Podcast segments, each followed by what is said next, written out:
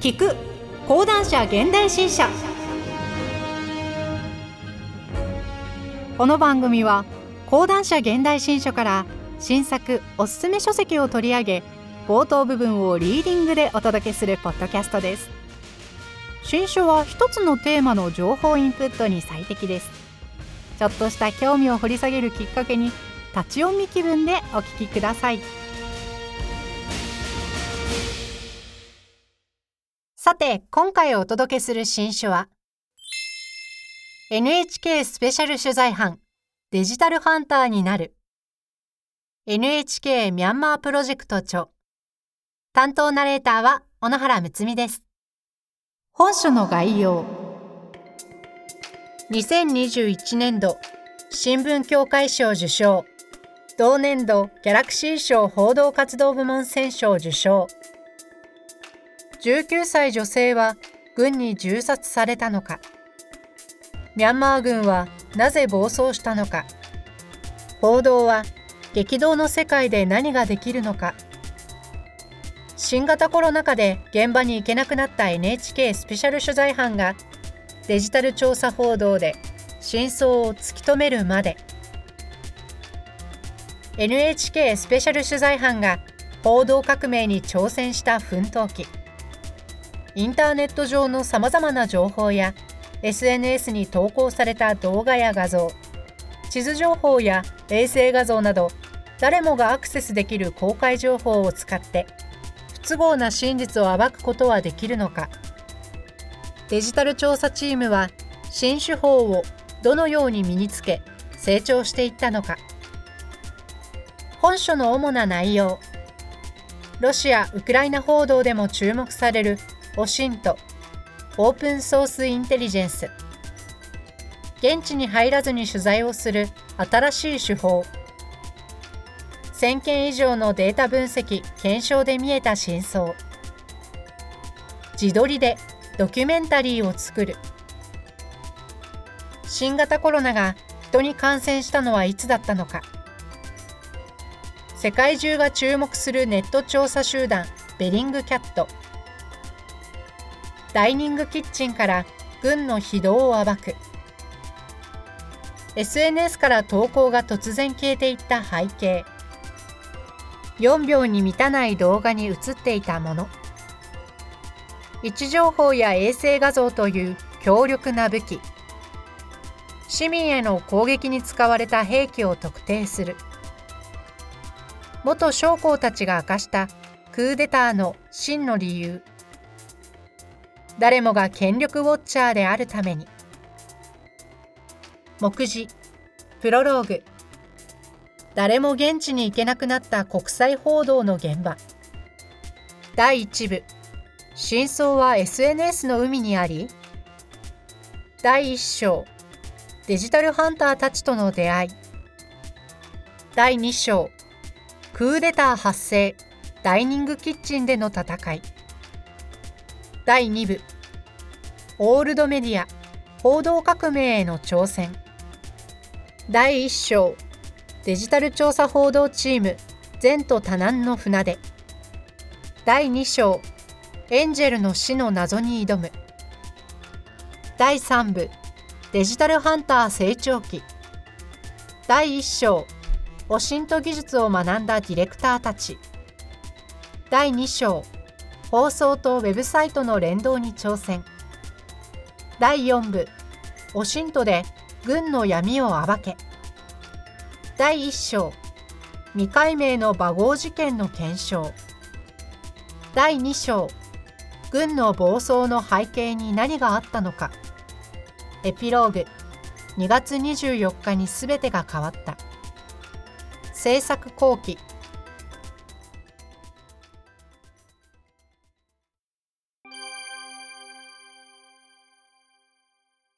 プロローグ。誰も現地に行けなくなった国際報道の現場。前家勝コロナ禍で直面したドキュメンタリー制作の壁。世界で新型コロナウイルスの感染が拡大し続けていた2020年の秋。NHK の北館3階にある報道局整形国際番組部。国際班の居室は普段より人口密度が高くなっていた。少し前に行ったリフォームによって部屋は自席が決められていない流行のフリーアドレスとなっていたが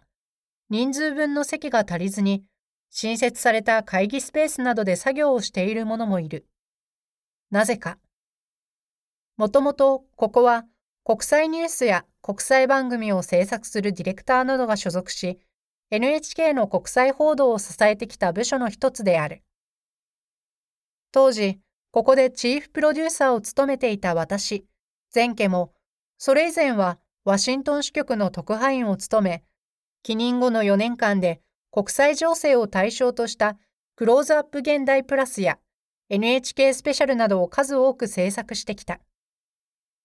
登場人物の部署名や肩書きは2020年3月までのもの。当然、集まってくるディレクターたちも皆海外ロケで幾多の修羅場をくぐってきたつわものばかり。これまでだと多い時には同時に10名近くがそれぞれの担当番組の撮影のために世界各地に出張し散らばっていた。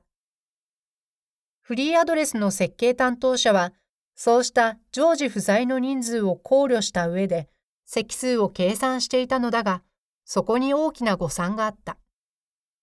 世界的なコロナの感染拡大の影響で、ディレクターたちが海外出張に行けないケースが続出してしまい、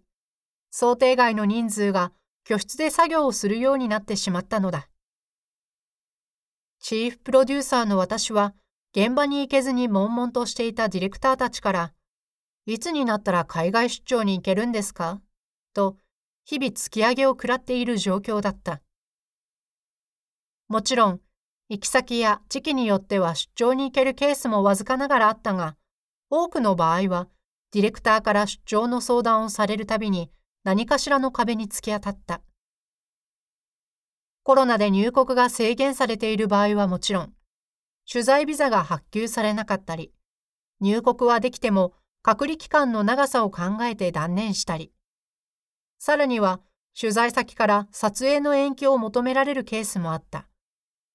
こちらとしても、万が一にも取材先に感染させたりすることはできないため、慎重にならざるを得ない部分もあった。ここまで現地が遠くなるとは。これまで国際番組を制作する際には、記者やディレクターが現地に飛び、数週間から1ヶ月以上にわたって主人公などに密着して撮影を行うのが当たり前だった。また、調査報道にしても、現地で証言者を探し歩いたり、決め手となる資料を掘り当てたりして、事実を発掘していくという作業を積み重ねてきた。当然、遠路はるばる行ってはみたものの、期待した成果が得られないことも少なくなかったが、とにかく現場主義の精神で自分の足で取材をすることこそが、テレビに限らず、ジャーナリズムの基本中の基本だと考えてきた。実際、本書を執筆している2022年4月現在、ロシアによる軍事侵攻を受けたウクライナへ多くのジャーナリストが向かい、現地で何が起きているのかを報告する姿を見ると、やはりこれこそが報道の基本的な姿勢だと感じる。しかし当時、コロナによって引き起こされた未曾有のパンデミックは、私が NHK に入局して以来30年近く疑うことのなかったこの基本姿勢が通用しないという想定外の事態を生み出していた。現地に行かずにどう番組を制作するか。私たちは日々目まぐるしく動く世界を前に報道現場としての存在意義を根底から揺るがす事態に直面し苦悩していた。とはいえ、世界は日々動いているため、当然番組は制作し続けなければならない。実際に2020年の上半期、私たちはコロナの感染拡大などをテーマとした NHK スペシャルやクローズアップ現代プラスを数多く制作してきた。これらは主に東京から記者やディレクターを派遣せずに、世界30都市にある NHK の海外総支局に現地での撮影を依頼するなどして制作してきたものだった。しかし、この頼みの綱である海外総支局も、現地で感染の波がピークに達するたびに移動などの制限を余儀なくされ、思うように取材ができない期間が少なからずあった。49分間のドキュメンタリーをリモートで制作できるのか。先行きの見えない重苦しい空気が半年以上にわたって続く中、その状況を打開する一歩となるある番組の制作が立ち上がった。それは2020年10月に放送した NHK スペシャル、香港、激動の記録、市民と自由の行方だった。中国化の波に飲まれる香港を舞台に、民主化や言論の自由を訴え続ける市民たちと、逆に中国と共に生きることを選択する市民たちなど、揺れる彼らの姿を描くという番組なのだが、当初、やはり大きな壁となったのは、コロナの感染が拡大していた香港現地での取材が難しい中、どう密着取材を成立させるのかということだった。中でも NHK スペシャルは通常49分サイズであるため、現場で相応の量のシーンを撮影し、積み重ねていかないと成立しない枠でもあった。そこで、まず頼りにしたのが、やはり香港にある NHK の支局だった。しかし、当時の香港のように、日々 NHK のニュースでトップ項目になるような出来事が起きている場合、支局の最大の仕事は、ニュースを間断なく出稿していくことになる。そのため、番組のためだけに全面的に撮影をお願いすることはどうしても難しくなってしまう。また、別の頼みの綱は、現地で雇っているリサーチャーだった。リサーチャーとは、現地の言葉ができるため、主人公となる人物と取材交渉をしたり、そのバックグラウンドを調べたりするなど、主に撮影前の取材を担ってくれる人たちである。時と場合によっては、彼ら、彼女らに撮影自体をお願いすることもできる。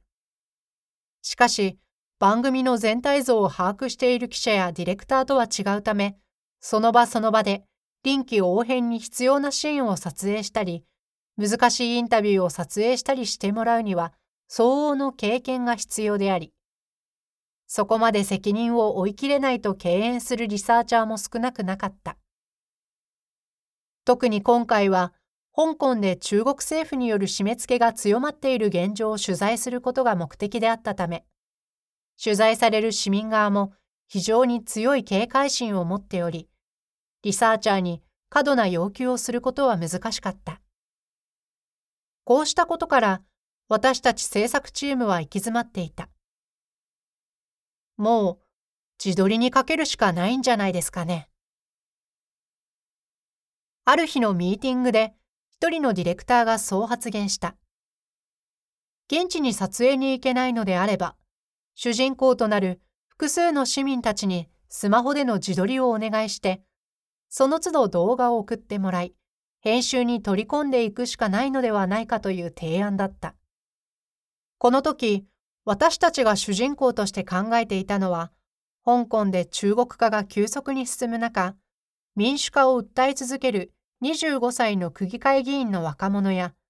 大学のジャーナリズムサークルに所属し、言論の自由を訴えていた学生記者。その一方、親中派と呼ばれる人物などもいた。自撮りか。私は少しためらった。というのも、私たちの制作現場では以前から現場主義という考え方に基づき、ユニ映像といって NHK のクルーが撮影した独自の映像を使うことが重視されてきた歴史がある。しかも、今回はテーマも難しい上に、YouTuber でもない彼らが、どこまでしっかりとした映像を撮影でき、シーンとして番組にしっかり組み込めるかが正直見えなかった。とはいえ、かつては最後の手段とされてきたインタビューのリモート撮影でさえ、コロナ禍では当たり前になってきた状況などを踏まえると、オールドメディア流の古い考え方にこだわっていても仕方がないと思い、試してみることになった。NHK でもウクライナをめぐる報道を境に、現地の市民による自撮り映像を使って番組を構成するのは一般化されつつあるが、当時はそこまで広がってはいない状況だった。こうして私たちは49分のドキュメンタリー番組を主人公たちの自撮りに頼ってほぼリモートで制作するという試みを始めた。スマホの自撮りだからこそ捉えられたシーン。これはいける。放送まで1ヶ月を切り、編集室で1回目の試写が行われた際に、私はディレクターたちを前に声を上げた。通常、1回目の試写は、まだ編集が荒く、構成も整理されていないケースが多い一方で、映像素材が持つ力が一番ストレートに伝わってくるものなのだが、この時はいつにも増して素材の力が強いと感じたのだ。聞くとディレクターは、複数の主人公に自撮りをお願いした当初は、こちらに送ってくる動画も、ブレやピンボケはもちろん、失礼ながら何を撮影しているのか判然としないものも多かったという。しかしその後、何度もやりとりを重ねて要領を得た主人公たちは、徐々に非常にリアルで、かつプライベートだからこその力強い映像を撮影して送ってくれるようになっていったというのだ。遠隔のコミュニケーションで核も進歩していくものかと私は驚かされた。中でも主人公の一人で香港の民主化を訴えていた25歳の区議会議員が撮影した動画は、スマホの自撮りだからこそ撮影できたものが多かったと言える。例えば、街頭演説を続ける議員の前に、突然警察が現れるシーンでは、演説を静止しようとする警察とのやりとりの一部始終が至近距離でリアルに記録されていた。さらに、ある夜に撮影された動画では、悲壮感漂う声で実況が始まった。困ったことが起きました。仕事を終えて帰宅しようとしたら、エンジンに違和感を覚え、高速道路で車体が激しく揺れたので、今停車したところです。動画には、議員が車を降りてタイヤを確認したところ、刃物のようなもので何箇所も穴が開けられ、ボロボロとなったタイヤが映し出されていた。タイヤはもうボロボロです。なんでこんなことになるのか。原因について憶測は言いたくありませんが、買って1年未満の新車です。同じことが香港で声を上げている多くの人たちに起きています。民主派と呼ばれる議員である若者に対して、陰に陽に圧力がかけられ、日に日に追い込まれていく様がリアルに記録されていた。これらの動画は現地で撮影クルーが密着をしていたとしても、リアルタイムで撮影できたかどうかは疑問である。やはり、第三者が介在せず、自分でスマホを使って撮影しているからこそのリアリティがある。誰もが発信者になれるスマホ、ネット時代だからこその動画だと感じた。しかしその一方で、当然、これらの動画の取り扱いについては慎重を期した。事前に入念な取材をした上で選んだ主人公たちだとはいえ、撮影クルーという第三者を介さずに当事者が送ってきたシーンや発言などについてのファクトチェックは不可欠となるからだ。結局、こうした試行錯誤を経て、最終的に番組は何とか成立した。そして放送は大きな反響を呼び、2020年度のギャラクシー賞の選奨をいただくなど、高い評価を得たのだが、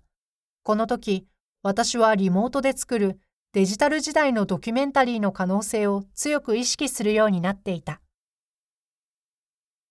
オシントとは一体何だ ?2020 年の10月に、なんとか香港の番組を制作し終えた矢先、NHK スペシャルのデジタル展開を主導している中村直文統括プロデューサーからある言葉を投げかけられた。一緒にオシントで新型コロナの起源を追う調査報道を番組でやらないか？恥ずかしながら私はこの時初めてオシント、オープンソースインテリジェンスなる言葉を聞いた。これはインターネット上の様々な情報や SNS に投稿された動画や画像、地図情報、衛星画像など誰もがアクセスできる公開情報を使って戦地などの取材が困難な場所での殺戮の実態や国家権力が隠蔽している不都合な真実、世界を揺るがす事件の真相などを解明する手法で、その革新性から調査報道革命、または報道革命とも呼ばれてきた。今でこそ、ウクライナ危機をめぐって国内外のメディアが、市民が投稿した SNS 上の動画や写真、衛星画像などを利用して、ロシア軍による攻撃の詳細や、現地での被害の実態などを解明しようとしているが、当時はまだ見聞きする機会も少なかった。このオシントで早くから知られていたのがベリングキャットという国際的な調査集団だ。彼らが最初に注目されたのは2014年7月、ウクライナ東部の上空でマレーシア航空機が何者かにミサイルで撃墜され、乗客・乗員298人が死亡した事件についての調査報道だった。この時、ミサイルを搭載した車両が、ロシア領内からウクライナ東部の撃墜現場に移動し、発射後にロシア国境に向かった移動ルートを、SNS 上の画像や動画を収集して解析することで明らかにするなど、世界に衝撃を与えた。このベリングキャットについて NHK では、2020年5月に放送した BS1 スペシャル、デジタルハンター謎のネット調査集団を追う。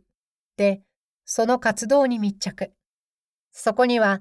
部屋から出ずに PC 画面と向き合い続け、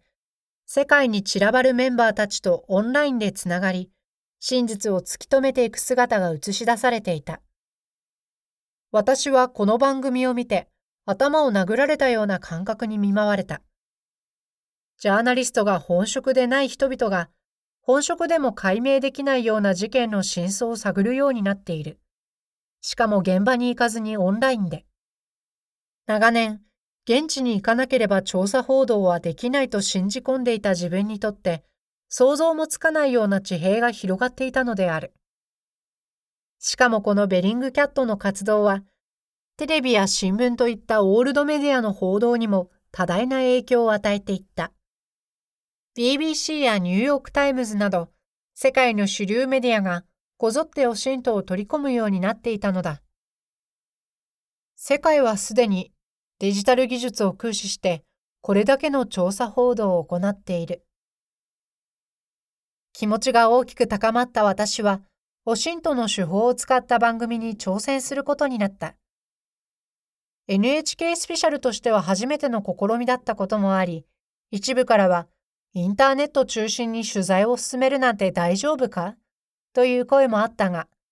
NHK スペシャルを統括する N スペ事務局が後押ししてくれたことで走り出すことができた。当初はコロナ禍で現地取材が難しいという問題もこれならクリアできるのではないかという程度の考えだったが、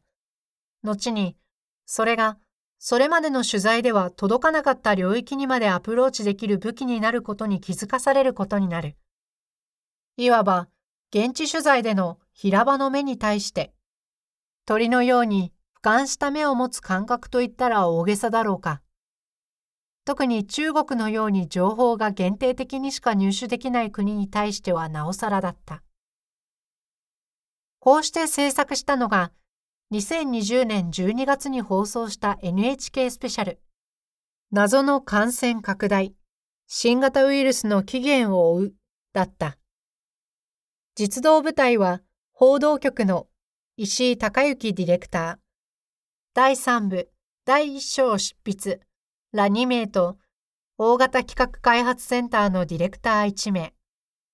そのタイトルの通り新型コロナウイルスがいつどこで発生し、どのように広がったのかを、オシントの手法も駆使して調査報道するというものだった。そもそもの番組の出発点は、当時知られていたパンデミックの始まりについての定説とは矛盾する事実が各地で次々に見つかり始めたことだった。まず、定説となっている始まりとは、2019年12月31日、武漢市は多くの肺炎が発生し、その数は27例に及んでいるとウェブサイトで公表。その後中国は原因不明の肺炎が発生したことを WHO に報告。そして WHO が1月14日に遺伝情報などをもとに新型のコロナウイルスであることを確認したと発表した。以降、日本で初めての感染例が確認されると、アジア、アメリカ、ヨーロッパなど瞬く間に広がったというものである。しかし、この公式のタイムラインを覆すような事例が NHK の取材でも確認され始めていたのだ。例えば、2020年1月24日に最初に感染が確認されたというフランス。ある病院では、その1ヶ月近く前の2019年12月27日に原因不明の肺炎を患っていた患者を診察した際、鼻からサンプルを採取していた。その後、そのサンプルを PCR 検査したところ、陽性だったことが判明。診断した医師によると、2019年12月15日頃に感染したと推測している。また、最初の感染が2020年1月30日に確認されたというイタリアでも、国立衛生研究所が保存されていた下水のサンプル調査を行ったところ、2019年の12月中旬にはかなりの量の新型コロナウイルスが存在していたことが分かってきていた。つまり、各地で1例目が確認されるよりも、実際には1ヶ月以上も早く感染が広がっていた可能性が見えてきたのである。それでは、最初の感染者が2019年12月8日にいたとされる中国ではどうだったのか。取材班はその謎を解明するために、オシントの手法を使おうと考えた。インターネット上で入手できる中国当局の発表や、現地の医療機関の資料やデータ、SNS 上の投稿文書や学術論文などから真相を解明しようとした。初挑戦オシントで迫る新型コロナウイルスの起源。まず分析を行ったのは、中国版ツイッターのウェイボー。武漢市がある湖北省で書き込まれた投稿について、2019年12月から2ヶ月遡って、肺炎や咳、風邪、インフルエンザといった言葉などについて4万5千件の投稿を抽出した。すると、特にインフルエンザについては、病院から人があふれるほどの流行を示す投稿が相次いでいることが分かった。インフルエンザは本当に怖い。子供や大人で病院は大混雑している。インフルエンザワクチンを探し回っているけど、市内のどこにもない、本当に疲れた、などというものである。そこで、中国の研究論文に引用されていた武漢市の2つの病院のデータを分析。すると、11月下旬には、咳や38度以上の発熱など、インフルエンザのような症状を示す患者が急増。12月後半には、前年の9倍近くになっていたことが分かった。この大規模なインフルエンザの流行に、新型コロナが紛れていた可能性があるのではないかと考えた取材班は、武漢で11月に新型コロナに感染した可能性があるという女性などを突き止めるとともに、中国共産党の医療専門の機関紙にも、11月に新型コロナの感染が広がっていた可能性を示す証拠を発見。武漢大学のウ・殿下教授が、武漢の医療機関の電子カルテ4万7000件を解析したところ、11月の14日と21日に新型コロナが疑われる例があったと明記されていた。それでは、インフルエンザの流行の陰にどれだけ新型コロナの患者が隠れていたのか。私たちはテキサス大学の数理生物学者、ローレン・マイヤーズ教授の力を借りて解析することにした。ここで注目したのは、武漢の疾病予防センターの研究論文だった。この研究論文では、12月末からの2週間、インフルエンザのような症状を示した患者の喉から採取されたサンプルを検査。インフルエンザとみられた26のサンプルのうち、4つから新型コロナウイルスが検出されていたのだ。マイヤーズ教授は、この割合から武漢全体の初期の感染状況を導き出し、感染者数を推計。その結果、11月中旬から感染が広がり、12月に入った時点で武漢の感染者数は72人。12月末にはおよそ1500人が感染していたという数字が出た。当然、これは推計ではあるが、教授は新型コロナの症状を理解していなかった頃、感染者のほとんどがインフルエンザに見えたと考えられます。異変に気づくことができたのは、たくさんの重症者が入院するようになった後だったのです、と語った。私たちは、これらの分析以外にも、複数のデータや証言を検証した上で、11月中旬には感染が広がり始めた可能性が高いと考えた。では、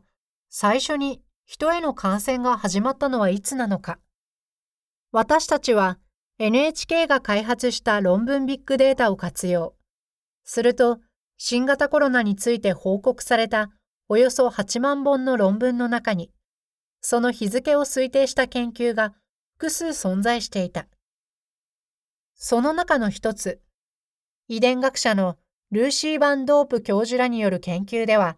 世界各地の7000人以上の感染者から採取されたウイルスの遺伝情報を解析した結果、最も早い日付は10月6日。つまり、遺伝情報の解析からは、早ければ10月初めにはウイルスが人に感染し始めたという結果が出たのだ。さらに、可能性がより高いのは11月の初めだという。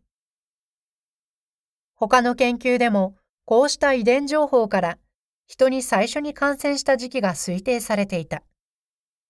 最も早い推定は、イタリアとブラジルの論文の9月28日、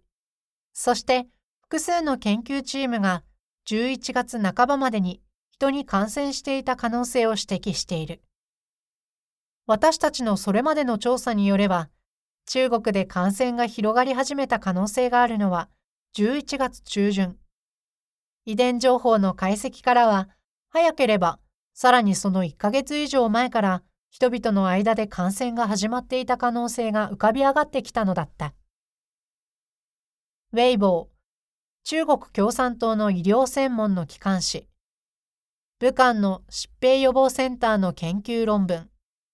こうした資料の多くは、インターネット経由で入手するなど、初めて挑戦したオシントを駆使した番組。もちろん、関係者の証言や専門家による分析などを加えた上でだが、これまで定説とされてきた時期よりも早く人への感染が始まった可能性などを浮かび上がらせることができた。この時は、オシントとは言っても、世界中に散らばる膨大なデータを収集して読み解くというデータジャーナリズム的な側面が強かったが、日本のメディアとしていち早くこの手法に挑戦できたことが私たちにとって大きな収穫となった。ミャンマー軍によるクーデターが起きたのはそれから1ヶ月後のことだった。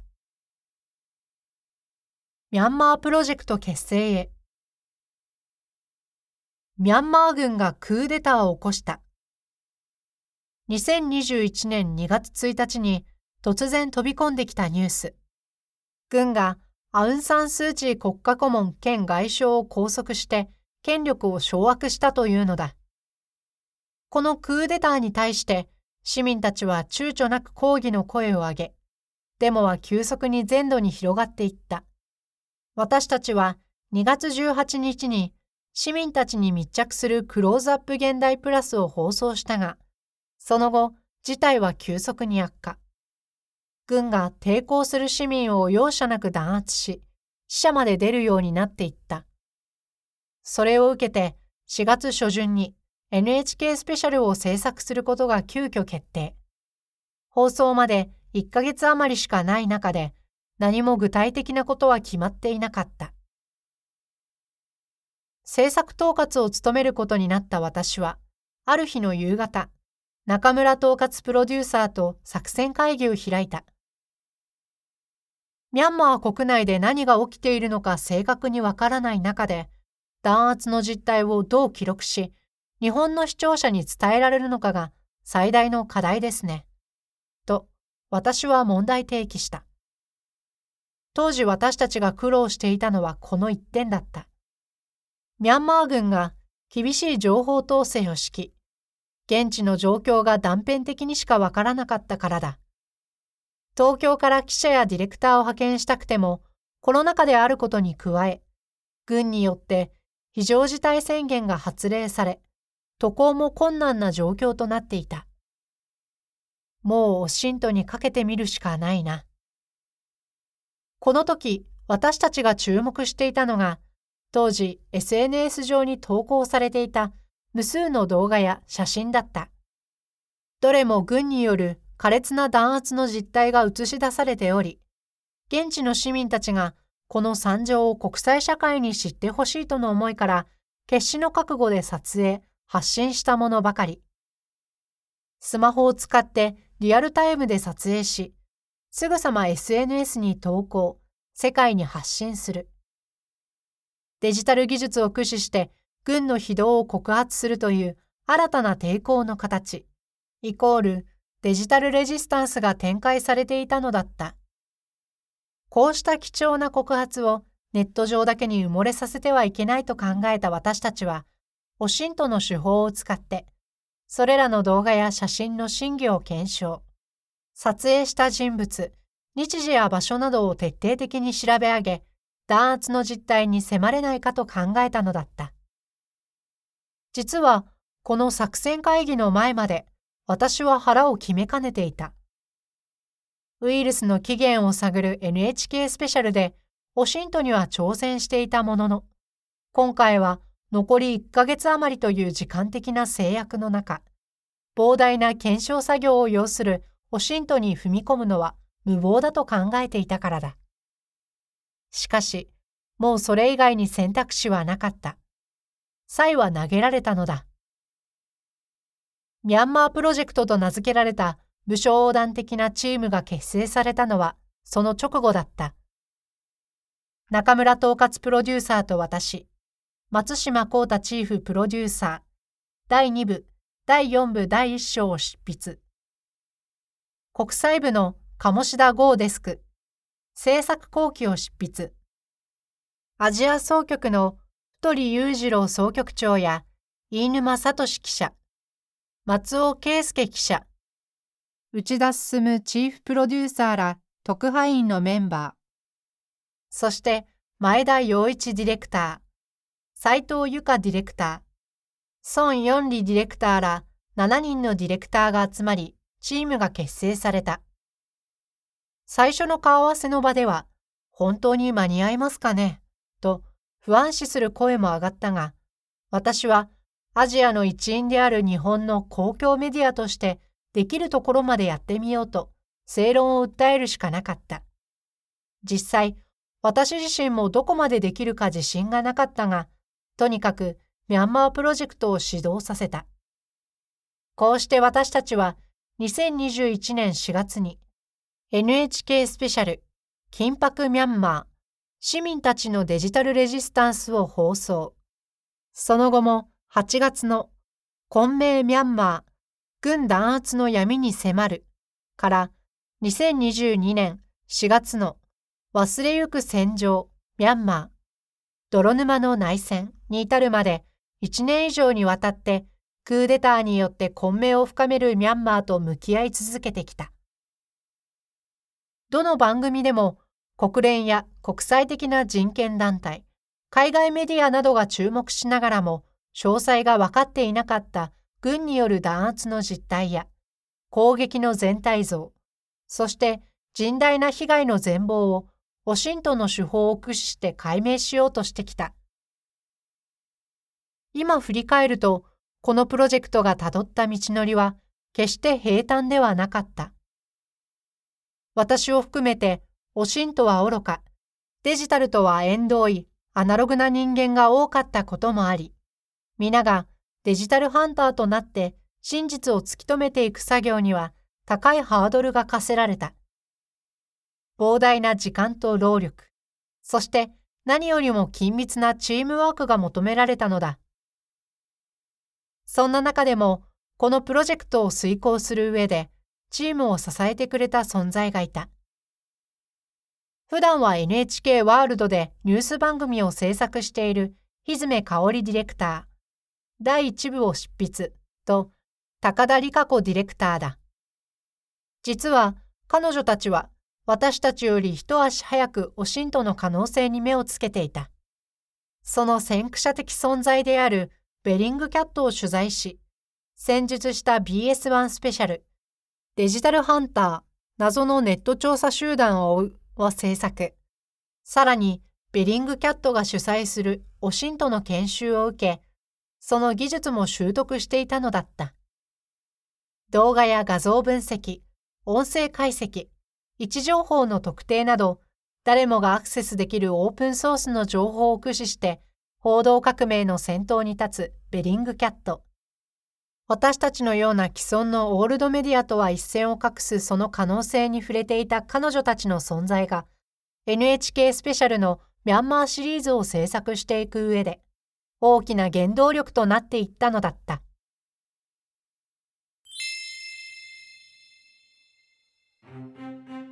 今回は講談社現代新書から NHK ミャンマープロジェクト著 NHK スペシャル取材班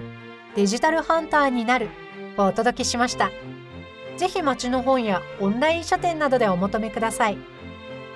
最後に audiobook.jp からのお知らせです。オーディオブックは家事をしながら車の運転中など好きな時間に本を音声で聞くことができるサービスです。audiobook.jp なら日本語オーディオブック数がナンバーワン講談社現代新書のオーディオブックはもちろんのこと人気のビジネス書や話題の小説など豊富なジャンルが揃っていますアプリをインストールして聞き放題プランに登録すると最初の2週間は無料で何冊でも聞くことができますぜひオーディオブックを聞いてみてくださいねご利用はアプリストアでオーディオブックと検索してみてください。ピンク色の本のアイコンが目印です。こちらでもぜひお聞きください。